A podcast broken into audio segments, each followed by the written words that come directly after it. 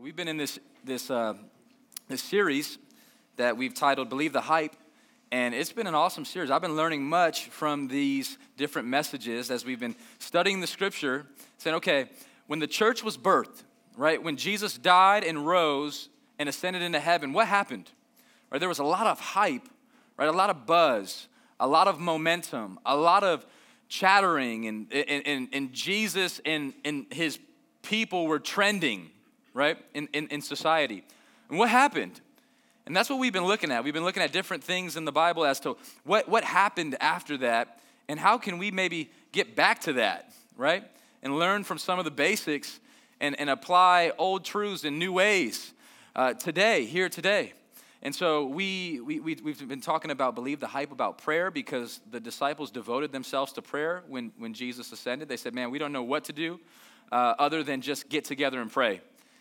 And, and that's a word for somebody here. You might be in a season right now, come on, you might be in a season right now where you don't know what to do next. But, but what you do know is that you're called to pray, and that, that's what you're called to do next, is to start devoting time to prayer and see what comes out of that, right? And then we learned that the disciples got together and prayed, and they were filled with the Holy Spirit. We talked about how the Holy Spirit uh, empowers us with dynamite power, dunamis power right? He empowers us to not just stand still, but empowers us to action, empowers us to walk. That's based off of our church name, right? That, that we're set free to walk in Him. So the Holy Spirit activates our faith. We start walking out our faith. And we saw that the disciples began to walk out their faith. They began to preach the gospel. They began to start seeing people set free and saved. And that's where I want us to pick it up today as we enter into the second part of the book of Acts, the second chapter. Now that the disciples are starting to get some momentum, Let's see how they lived their life. Uh, turn with me to Acts chapter 2, verse 44 through uh, 47. Acts chapter 2, verses 44 through 47. Um, if you're ready, say ready. ready. If you're hungry, say let's eat. Let's eat from this word of God this morning. It says, And all who believed were together and had all things in common. They were selling their possessions and their belongings distributing the proceeds to all as any had need. Man, is that not a convicting verse right there? My goodness. Day by day, attending the temple together, breaking bread in their homes, they received their food with glad and generous hearts. I want to just stay there for just a minute. Let me highlight those two words right there generous hearts they received their food with glad and generous hearts. What I see here is that generosity is starting to break through in the local church. That the disciples were, were saved by their relationship and faith with Jesus. They, they got their instruction in the prayer meeting as to what to do next. They were empowered and filled with the Holy Spirit. They began to meet together and, and be generous toward each other. Be generous to all types of people. Their hearts were described as generous. They were praising God and having favor with all the people. Generosity leads to favor with people. Generosity leads to people praising God. Amen? Right? They, they got generous, and the Lord added to their number day by day those who were being saved. Generosity led to people getting saved. And I want to, I want to preach a message to you today that I'm titling Believe the Hype about generosity. Right? And I'm not digging for this message, I'm just reading the book and saying, okay, what, what type of things were, surrounded the church? There was a lot of hype around being generous. And there's a lot of facets of generosity, right? Generosity that you could, you could be generous with your time, you could be generous with your possessions, you could be de- generous with your resources. But today, I just wanted to dig a little bit deeper. I just felt like being a little bit radical, right? I just wanted to touch on an area that may make us all squirm a little bit, that may make us all just get a little bit excited or nervous or elbow the person next to you, or maybe just say, oh no, why do we come to church on this day? Come on, I want to, pre- the first, the first message, the first title is Believe the Hype About Generosity. If I were to have a second title, it would be this Trust God with your money. Trust God with your money. All right? Let's pray and close. Come on, right there. This is, you know, and and and just really quick, let me just throw a quick disclaimer. I don't I know I don't have to. I'm just going to do it. Um, I have more people come up to me and say, "Hey, would you preach more about the subject of money?" Than people say, "Hey, man, you preach too much about money." Right? If, if our church is about three and a half years old as far as meeting on Sunday gatherings. I could probably count on one hand how many times I've preached on this subject. So, just in case you're here today and you're like, oh man, this, I told you, church always talks about money, right? Oftentimes, um, I'm, people are like, man, come on, can, can you hit this subject? Because it's a real one. And not only that, it's a biblical one right? And, and Jesus says, out of the overflow of our heart, right? He says that it, you, your treasure is where your heart is, right? He talks about these areas all over the place. And we see that the church got generous and it led to something. When the church got generous, it led to more people praising God. It meant, to, it meant more favor with God, right? That's just what we're seeing in Acts 2. And it led to more people coming to know God. So I don't know about you, but this is a message I want to hear. I, I, I need to hear about what it looks like to believe the hype about generosity, and even more so, what does it mean for me to trust God with my money because that's what I want to do. Let me talk about this word generous. This word generous is all over the Bible, by the way. You could just maybe do a Bible search of the word generous. You'll see it pop up in the Old Testament and the New Testament, right? Uh, it, it's a. I'm not going to try to fool myself into knowing that Greek word. You just go ahead and sound it out in your head. Say it fast, and it'll sound right. All right. Uh, it means ready or free to impart right? The, the greek lexicon on this word generous means it means you're ready and you're free to impart. It means you're ready to give it away right? Ready to distribute was the part b definition. Know there's usually two definitions. One was ready to impart free to impart. The second one was was ready to distribute. When, you, when we talk about being generous that's the question you have to ask. Don't ask because your definition of generous may be different than the bible's. Take the bible's right? Let the bible go ahead and give you the actual definition of generous, right? And the, the definition that says is that you're ready to distribute. Not only ready, I love this word right here, that you're free. Sometimes I've heard this illustration before uh, from Pastor Vance at Hope Church, just going like this. Everybody just do this with me really quick, right? That we're not called to cling to our stuff, but we're called to live loosely, free and ready to give it away, right? That, that our stuff doesn't own us, we own our stuff, right? Actually, let me go beyond that. God, God owns our stuff. And that if we would just be open to being generous, free to give, free to distribute, ready to impart, that we might see God do something. Like Rick Warren, he's a pastor of a church in South, uh, uh, Southern California, and he said it like this He said, Generosity is love in action. You can give without loving, but you can't love without giving, right? You can give stuff away and still be absent of love in your heart, but you can't love without letting something go. You can't love without actually giving something of yourself, without being generous. We see that modeled best in, in Jesus, don't we? Maybe you know this verse. If not, I want to teach it to you. It's found in the book of John, chapter 3, verse 16. It says, So God so loved the world, or you can put your name in there in that blank. God so loved Hayden, right? God so loved John. God so loved Mark, right? God so loved Nina right? God so loved summer, right? We can go ahead and put our name in there. God so loved you that he, do y'all know the next word? That he gave. If you really want to see a picture of love, look at a picture of giving. Found and modeled best by God himself. As he gave not only from his money, his wallet, he gave his son so that we could know him and have a relationship with him. So I want to talk about believe the hype about generosity and trusting God with your money in this message. And hopefully some of it will make sense and it might motivate us to be a little more generous as a church. The first point that I want to give you here this morning is this the blessing of God follows generosity. As I was studying for this message, I was overwhelmed at all the scriptures that convinced me that God's blessing follows a generous people. And I don't know what your theology is here today, but I just know it's biblical to believe that God's blessing follows generosity. And blessing doesn't always look like materialistic blessing. The word blessing in its original Hebrew definition means to be happy. Right? So happiness follows the generous. Today, maybe you're thinking, man, how come I'm not really that happy in life? Ask yourself, how, how generous are you? Because blessing follows those who are generous. I want to prove it to you. Acts chapter 20, as we scroll ahead into Acts chapter 20, the Apostle Paul is now planting churches. He's discipling people. And here's what he teaches the people in Acts 20. He says, In all things I've shown you that by working hard in this way, we must help the weak and remember the words of the Lord Jesus. So that should be a siren. Everybody, y'all hear it? Jesus is about to speak. Let's remember his words.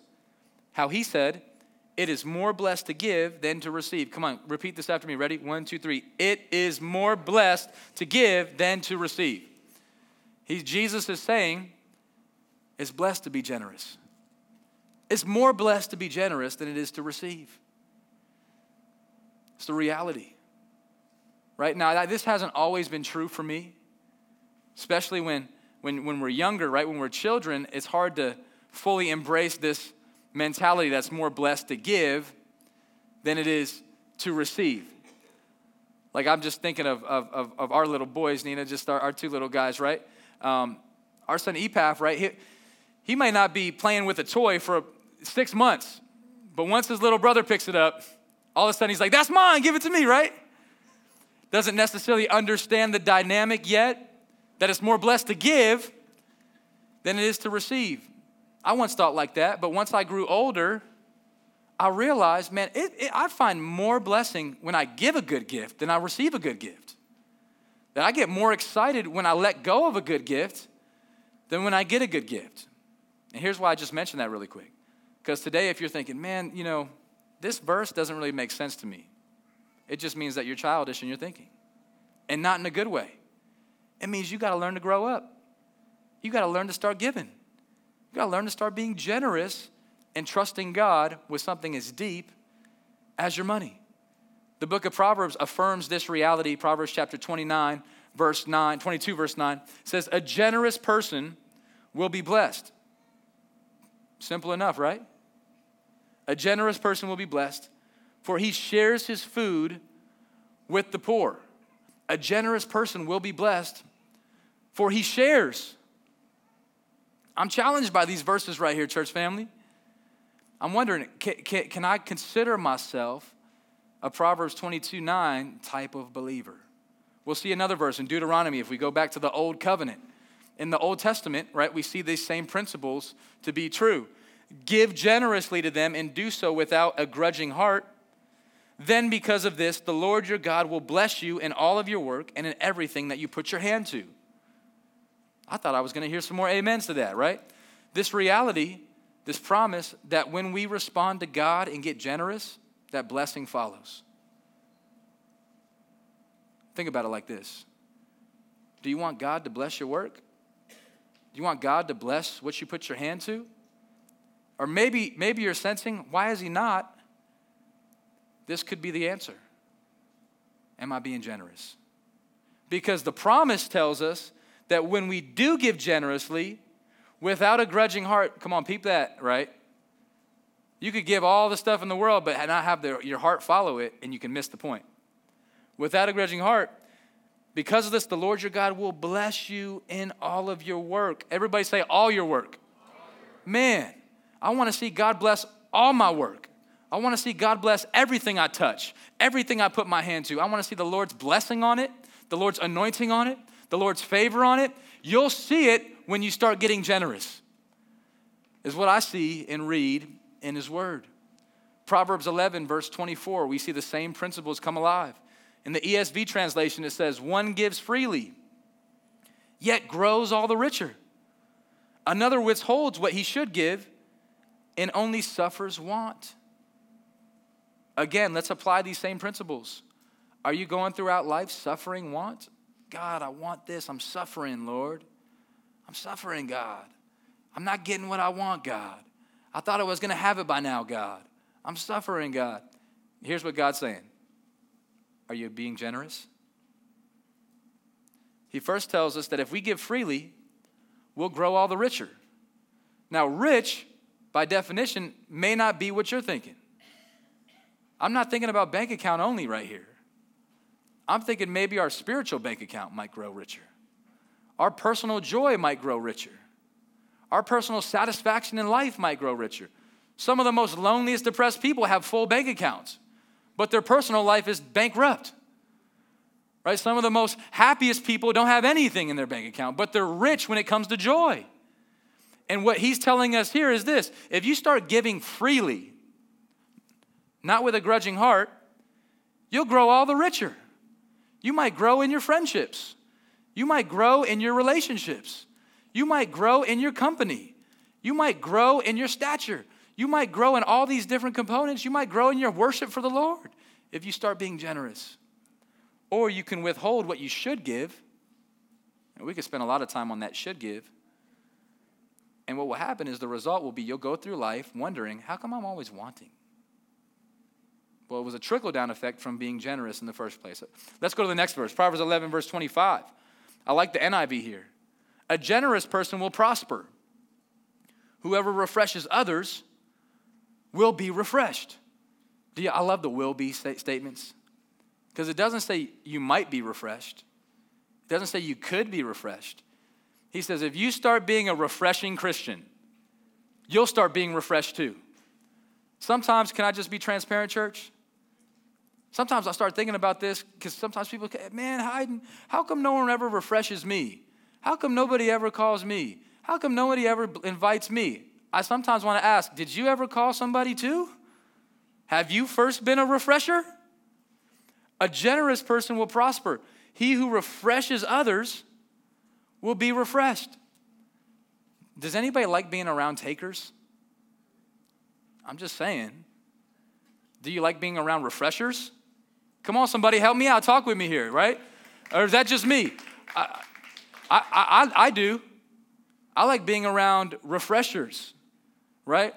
Somebody refresh me, right? And I want to be refreshing to you. There, there, there's principles to God's economy, there's principles to living generous. Maybe today you're like, man, how come I'm not prospering in life? Let me ask you, are you being generous?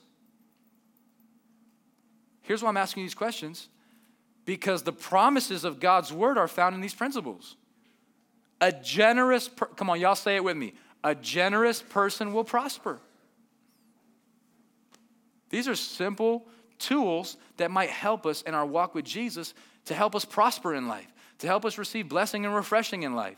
That they're just in the text. And God's teaching me this more and more on what it looks like to be a generous believer, to go through life holding my things and my stuff and even my money loosely by trusting God with it. This past week, I was invited to be a part of a prayer meeting in Brooklyn, New York. So I flew out there. I was just there for two days attending an awesome church called the Brooklyn Tabernacle. And while I was there, I attended their Tuesday night prayer meeting. I flew in that afternoon. And I always try to have some cash on me when I'm in the airport. So I had a $120 bill. And I went throughout the airport. Some of you are like, man, that's, that's, that's weak, bro. hey, don't, don't be hating, all right? I had one $20 bill on me. Praise the Lord, I just kind of made it through the airport. I didn't have to spend it. I actually forgot that it was in my pocket, right? And so I'm at this church, at this prayer meeting. It's packed, it's this amazing prayer gathering, and they wanted to have a demonstration of generosity whenever they meet. And so they had a time of generosity in their prayer meeting, which I was like, okay, this is neat. And I saw the basket starting to get passed, and I was like, okay, that's cool, but this isn't really my church. I'm just kind of here learning, so like, you know, I don't really got to give nothing, you know. And I'm kind of thinking that mentality, and I felt like the Lord just kind of nudged me, kind of like sat down next to me. He's like, hey, man, you know you got that 20 in your pocket. I was like, and? Talking to God right there. I see the basket slowly making its way to my row, and he goes, You gonna be generous? Or you just to preach on it Sunday? It's to just of, you know these verses. And I'm thinking, oh man, like this is my airport money, God. Like, you know, like I try to live that principle. I got this 120. What if I get invited afterwards? You know, I want to have some money, you know, to, I'm hanging out with these other pastor guys. I don't want to like not, you know what I'm saying? Like, and and the basket's getting close. I'm like, pull that 20 out. Hey guys, drop it in there, pass it by. And you know what? Sometimes your heart just needs to catch up, right? Because we sang another couple songs, and, and kind of midway through that next song, I was like, man, I'm so glad I gave. I'm so glad I brought something to the house. I'm so glad I didn't withhold right there. I don't know where that $20 is going to go. I don't know what it's going to look like. I don't know if it's going to, what, what it's going to impact, but it impacted me.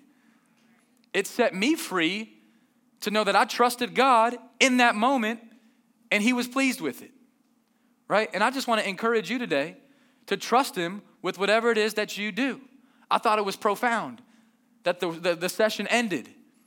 And there was a couple brothers standing there and they said, Hey, hey, Hayden, um, we just met you. We know that there's this place down the street. They're supposed to have the best cheesecake in the world. Can I buy yours? I was like, Yes, you can. Absolutely, you can. I will receive this blessing. The next day, we had this awesome prayer meeting. Pastor Jim Cymbala encouraged us, taught us the word. And somebody after that said, Hey, Hayden, man, it's been cool connecting with you. It's been seeing your social media. Can I take you to lunch right now? Come on. Absolutely. Let's do it, right? the Lord knows what He's doing. If you refresh, you'll be refreshed. If you start being generous, God will start being generous. look, He's already generous. You gotta, you gotta find it in your heart and in your mentality and your passion and in your capacity to start trusting Him with your money. Because the blessing of God follows those who are generous. Mark it, remind yourself, talk to, teach that to yourself. Let me give you the second point of this message. We could have stayed uh, much more in that and swam in those sections, but I want to give you the second point. The glory of God follows generosity. The glory of God follows generosity. What's at stake when we talk about being generous? God's glory is at stake.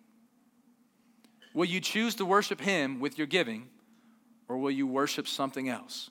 I mean, Jesus goes ahead and just pulls his arrow out and just shoots it right at this mentality that we can worship something else, right? Or we can glorify something else. We see it in Matthew chapter 6. I want to show you this verse. Jesus, in his Sermon on the Mount, he says, No one can serve two masters. For either he will hate the one and love the other, or he will be devoted to the one and despise the other. Now, maybe you would be like, okay, what's Jesus talking about right here? Is this like subliminal, this master language? And then he reveals it. He says, you can't serve both God and money. He, can, he says, you can serve God with your money, but you can't serve both. Some of us, we like to play double dutch, right? We're like, I want to serve God, but I want to keep my money. I want to serve God, but this is my money. Serve God. It's my money. And I really think at some point God just like lets the jump rope go. And like we're still doing that, but we notice we're just by ourselves. No one to play with. And God's saying, why, why don't you serve me with your money? Why don't you glorify me by trusting me with your money? This principle has been on display throughout the Bible uh, for many years. The Old Testament, absolutely. I want to show you this section of scripture out of the Old Testament book Malachi, or as the Italians call it, Malachi, uh, chapter 3, verse 8 through 12. It's the last book in the Old Testament. And the prophet Malachi says it like this He says, Will man rob God? Yet you are robbing me. But you say, How have we robbed you, God? In your tithes and contributions.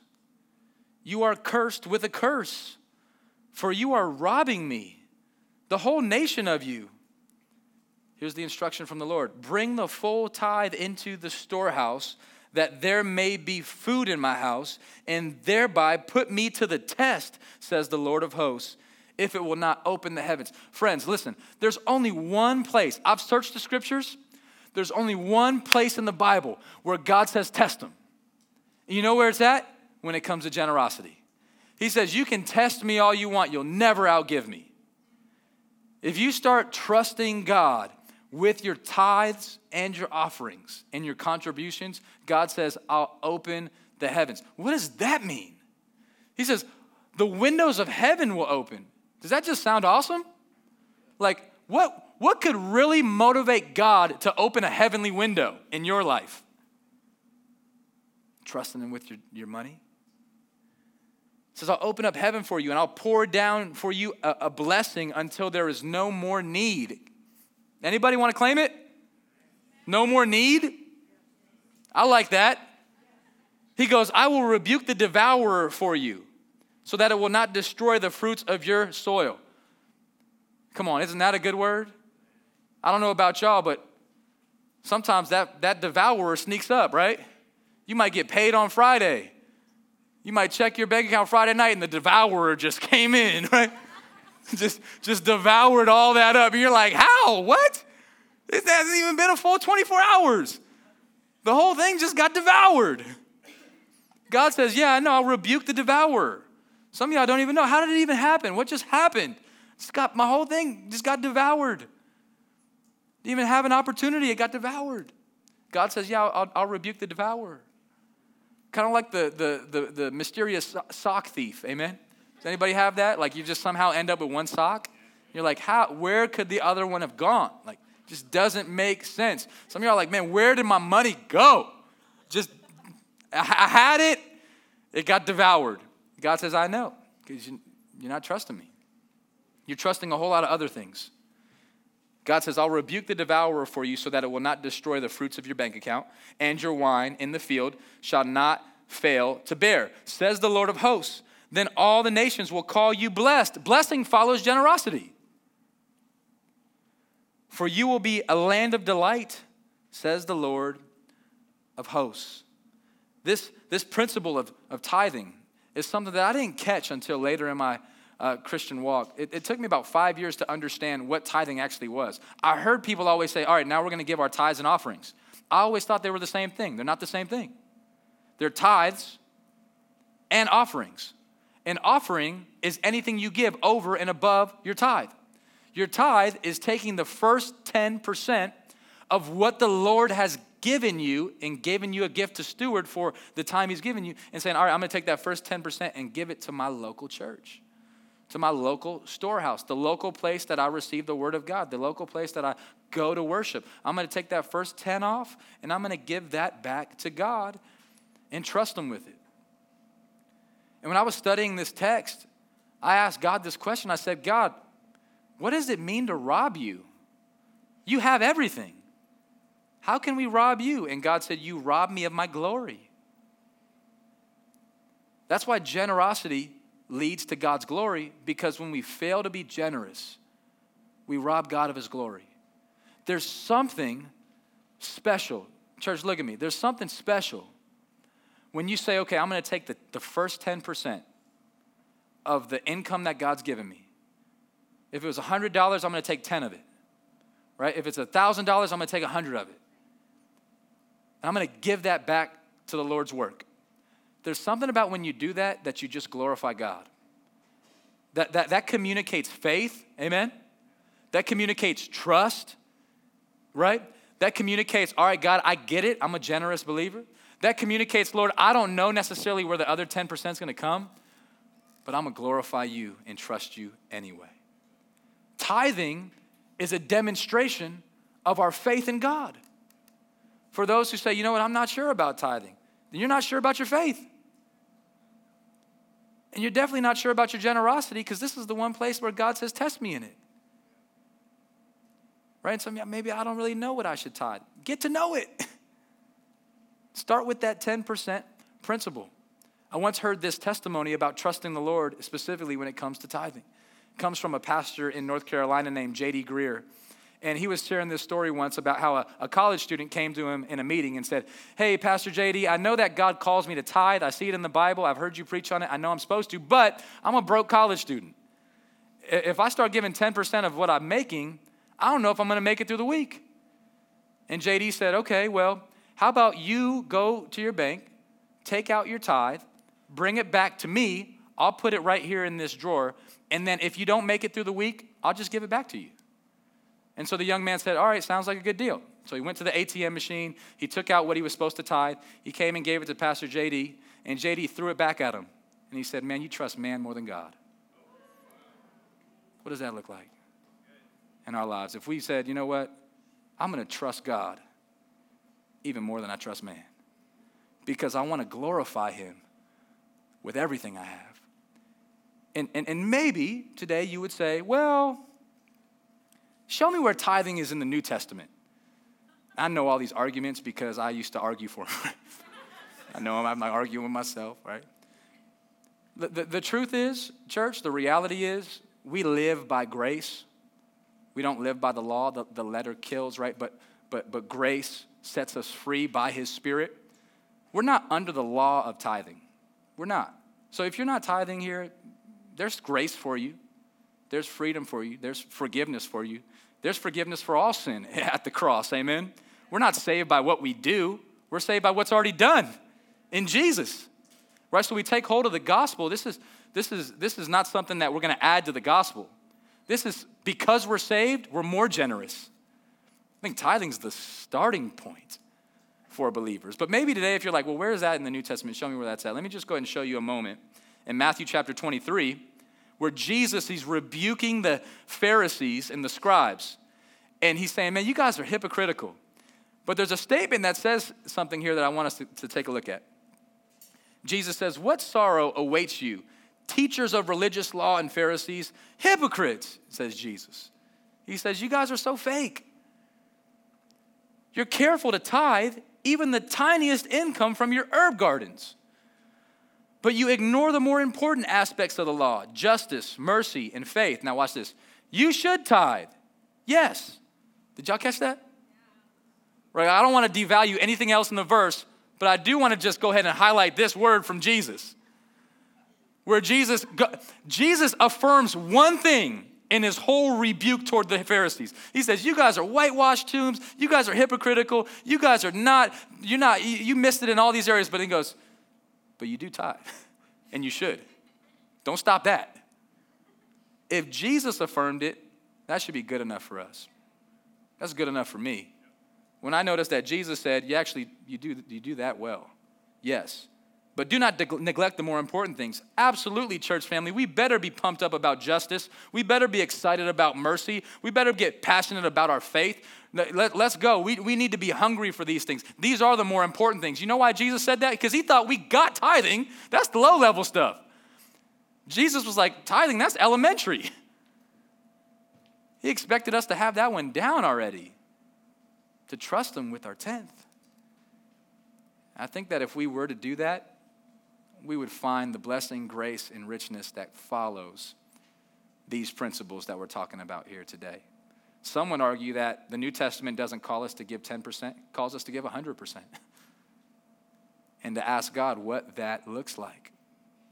I learned this in Rick Warren's story. He's a pastor, again, of Saddleback Church in California. He said he, him and his wife started at 10%, and then they began to grow from there to 11% the next year to 12% the following year, to 13% the following year, to 18% after a few years, right? And he said he wrote a book that God used, The Purpose Driven Life, and he just said, I want to get more generous, more generous, more generous. Till today, 30 years later, he does the opposite, right? He lives off 10%, he gives to the church 90%. And he says, There's not a, a, a more joyful action that he and his wife could do. A couple quotes that I would just give you as some encouragement from Randy Alcorn. He wrote a really good book called The Treasure Principle. Our staff is reading through it right now. It's a good book. It says, Tithing isn't the ceiling of giving, it's the floor. It's not the finish line of giving, it's the starting blocks. Tithes can launch us into the mindset, skills, and habits of grace giving. Of grace giving right? Even my wife and I, we've discussed these things in our, our lives, right? We said we're gonna, we're gonna start with 10.5%. Hey, it, it, we're moving the needle at least forward, amen? Right? We're, we like to go to 11 and then go to 12, right? But we're not going backwards, that's already done. We're gonna trust God at the standard that He set in the old, and we're gonna keep moving up forward from there. Another quote from Alcorn that I thought was dynamic. He says, Once we understood that we're giving away God's money to do God's work, we discovered a peace and joy we never had back when we thought it was our money. And that's why we use those phrases like, man, it's not, it's not a burden to give, it's a gift to give. That it's joyful to say, I want to be a generous giver. I don't ever want to just be a taker. For years of my Christianity, right? Just stay with me. It's okay. Let there be light. Y'all saw that? For, for, for years of my, my Christianity, I was what you would call a taker. Like I would come to church, I would take the sermon, I would take the worship, I would take the free, not coffee because I'm not a coffee drinker, but whatever it else was, right? If there was a free snack, I would take that. We'd take the kids' ministry, and we'd never give nothing. And I realized, man, I want to be a giving Christian. I want to be a taking Christian. Because it's more blessed to give remember the words of Jesus, and to receive. And now we have a real relationship. It's not, it's, there's not really a real relationship if there's only one party that's ever giving, right? And there's another party that's only taking. That's, that's what you call a bad relationship. What if we got our relationship right? We said, God, you've given me so much. I'm going to I'm going to start at that 10% mark and give to you. We're running out of time here, but I want to just lead us into the, the last and final point. Um, and that's that salvation follows generosity. So the first point that we saw was the blessing of God follows generosity. That's on display. The second point is the glory of God follows generosity, right? We don't rob God of his glory, we give God his due glory. The third point is that salvation follows generosity. Here's what I mean by that we don't give to get saved. No, not at all. I think when we get saved and start giving, more people will get saved. That's what I'm talking about. It shows that in the, in the book of Acts that they got generous and God started adding. God started multiplying. I think that when we get really generous, God's going to start adding more. More people are going to start to say, Man, what is that that you have, and how can I get it, and where can I find it? Don't you want some of those conversations to fall in your lap so you can talk about Jesus and point people to, to Christ? Think about it. We live in one of the fastest growing cities in America. Did y'all know that? Las Vegas is back in that top 10 list, it's creeping up in the top five. You can't drive anywhere without seeing construction, right? All over the place. Houses being built, apartments, complexes going up right? We got some football stadium going up. No cheers for that. Wow. Come on. Man. Thought y'all would get excited at least for that one. Right? We got a we got a professional team coming, right? We got all type, we got the best hockey team. Come on, right? We got all types of activity happening in our city. So there's people moving all around to this city.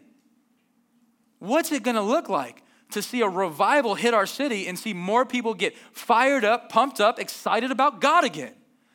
here's what it's going to look like it's going to look like me and you getting generous and not being greedy and not being prideful and not gripping and clenching everything, but just being generous. That opens up divine appointments. Why'd you just do that? Why'd you, why'd you give me that? Why'd you open that door? I'm not preaching from theory this morning. Like, this is maybe just a good idea. Let's try it. No, this is something that I've lived. Friends, this is something that we've lived. When we first decided to launch Walk Church, I called all these different real estate agencies. I was prayer driving, calling number. Hey, you guys got an open space. We'd like, like to launch our church. We're so excited. It's going to be awesome. And all these people on the phone would turn us down. And one day I said, How come you won't work with us? How come no realtors won't work with us? And here's what they said Man, because churches are bad to work with. They don't pay on time, right? They always are trying to take, take, take. They always want a free handout. So one, one said, a church is more like a parasite than a partner. I said, Lord, forgive us. I'm sorry, bro. But what if we started fresh? We started today and said, we're going to redeem that reputation. We're called to be generous. So when we came to this school, I remember sitting down with the principal here, and she hadn't had great experience with church. So she was already very hesitant and nervous. She said, Churches have become a burden. And I said, Well, here's my word to you. I give you my word that we're going to be a blessing and not a burden. And we've honored that word. We got a golf clap over here. Come on, G. Yeah, man. Yeah, I'm with you. And we've honored that commitment in this house, in this school, and we've seen God do miracles here in Schofield in this short three years. All types of miracles happening all around this school to, to where we're starting to really see some movement in the students' lives, in the, in the faculty and administration life, just by being generous, not trying to force it, just trying to be generous. And God responds and moves when we do it, amen? I want to give you one last picture and then we're done of a, of a story of a man in the Bible who understood this message that I'm talking about, began to live out the principles, and was glad that he did it. Let me show it to you in Luke chapter 19. Luke chapter 19, verses 1 through 10. The text says that he entered Jericho. He, that's Jesus. Jesus entered Jericho and was passing through. Now, at this point in Jesus' stage of ministry, he didn't just pass through, amen? Right? He, he traveled with a whole flock of people, right? Everybody wanted to touch him, everybody wanted to see him. This is the, this is the last, you know, few days of his life. right? And so he's passing through, and behold, there was a man named Zacchaeus. Everybody say, What's up, Zach? What's up, Zach? Now, tell me about Zach. He was a chief tax collector. That means he was a bad dude, not in a good way. He was a gangster. He was stealing all types of money, and he was fraudulent. And he was the chief of all those other people. Does that make sense? And he was rich. So he had lots of money. And he was seeking to see who Jesus was. Man, God, would you give us more people like that? I want to pray for more people to just start seeking to see who Jesus is. Who is Jesus? Who is this guy? Who is this God man? Who is this Jesus? And here's what he does. It says, on account of the crowd, he could not because he was small in stature. He was a short man. Or maybe you were, grew up in a kids ministry that said he's a wee little guy, right? Maybe you know that song. Uh, that's Zacchaeus. He's not that tall. So what does he do? Does he give up and go home? I think that this is powerful right here. He ran and climbed a tree. He ran up ahead, climbed a sycamore tree to see Jesus. Man, I want to see more people get so fired up and so passionate and so hungry to see Jesus that they do whatever it takes to go see him. Amen? Whatever it takes.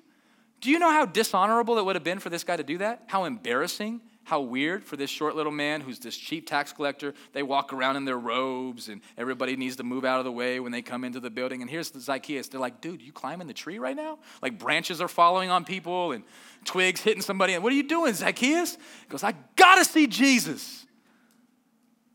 God, give me that type of faith to where I gotta see him. I gotta see Jesus. He goes and looks at Jesus. Now, what happens next is, is, is stunning.